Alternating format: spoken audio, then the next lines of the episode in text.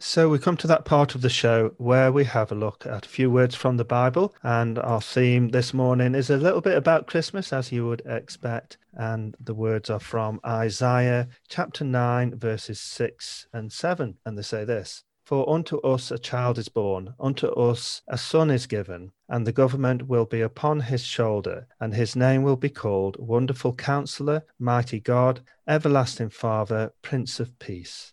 Of the increase of his government and peace there will be no end upon the throne of David and over his kingdom, to order it and establish it with judgment and justice from that time forward, even forever. The zeal of the Lord of hosts will perform this. If you've ever been to a carol service over Christmas, you would probably instantly recognize the verses today as one of the readings that usually is addressed to the congregation. Now, you might be mistaken that this is part of the Christmas Day story, and this is the bit where Joseph or one of the shepherds declares the birth. But in fact, these words were written by Isaiah over 700 years before Jesus was born, who prophesied of a coming Messiah. It is a declaration of hope that a leader will come to turn this fallen and scary world around. It reminds me of the 2008 presidential campaign and the famous Barack Obama Hope posters, a stylized stenciled portrait of Obama in vivid colors with the single word progress, hope, or change below.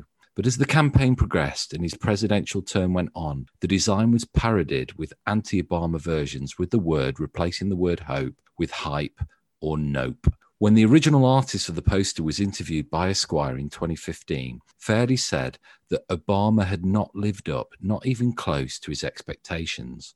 It's tough being a leader. And as the famous saying by John Lydgate says, you can please some of the people all of the time, you can please all of the people some of the time, but you can't please all of the people all of the time. We so often put our trust in leaders, forgetting sometimes they are human and as fallible and vulnerable as we are. Psalm 146, 3 to 7 reminds us not to do this.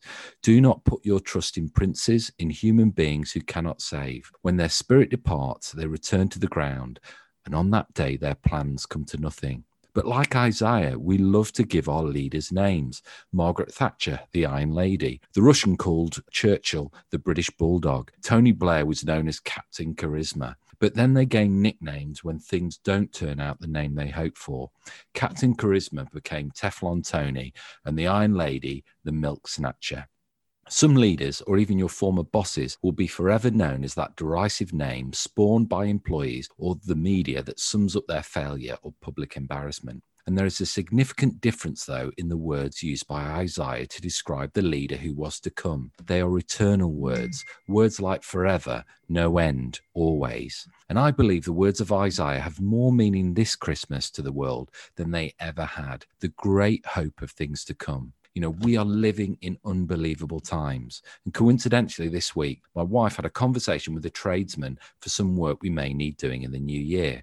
Unsurprisingly, COVID came up and he said, It's like living in a disaster movie. I just expect crazier things to happen. And I half expect a superhero to turn up and sort it out. What we need is a savior. Well, just over 2,000 years ago, like Isaiah prophesied, a baby was born, and Mary was instructed to name him Jesus, which means Savior, because he will save his people from their sins.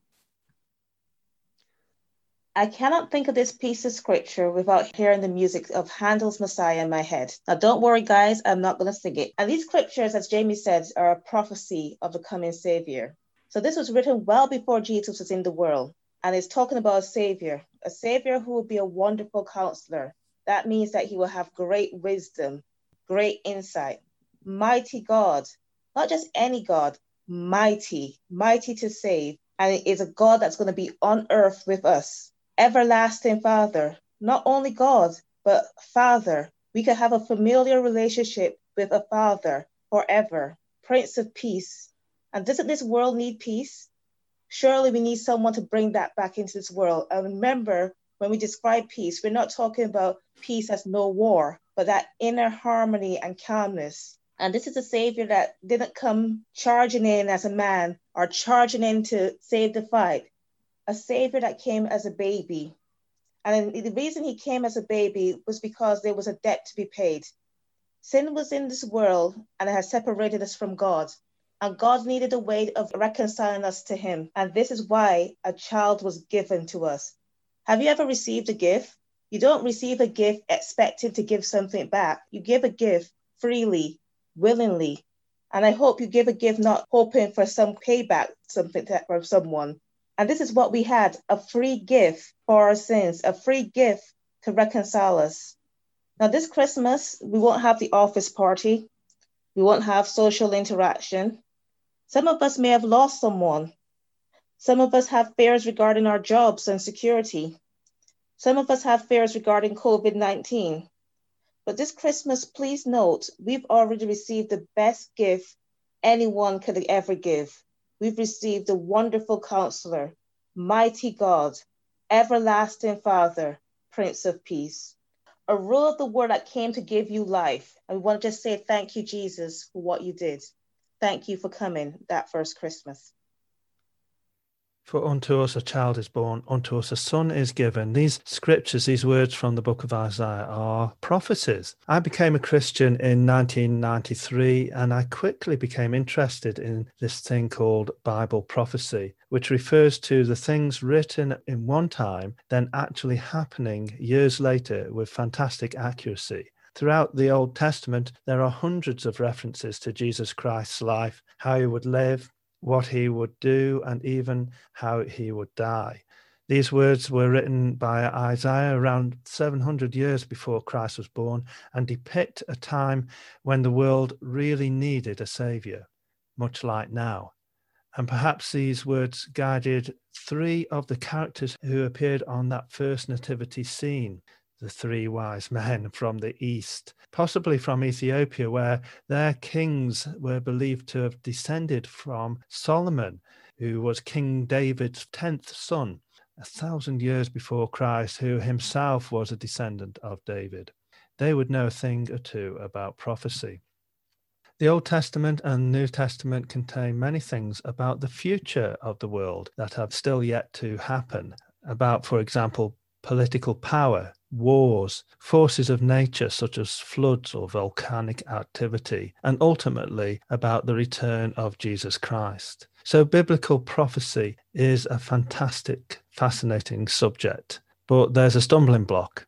You've got to know the author. All scripture is God breathed. In other words, the source of all these Bible prophecies, even though written hundreds of years apart by different people, it's the same Holy Spirit of God that inspired them. I think that's a wonderful argument in favor of the existence of God and a really strong reason to get to know the author by getting to know Jesus Christ and starting this amazing journey of faith today. People say, Aren't you worried about all these crazy things happening in the world today? The truth is, I think God has got all things under his control. And if you trust in him, you too can find your own peace in this crazy world today.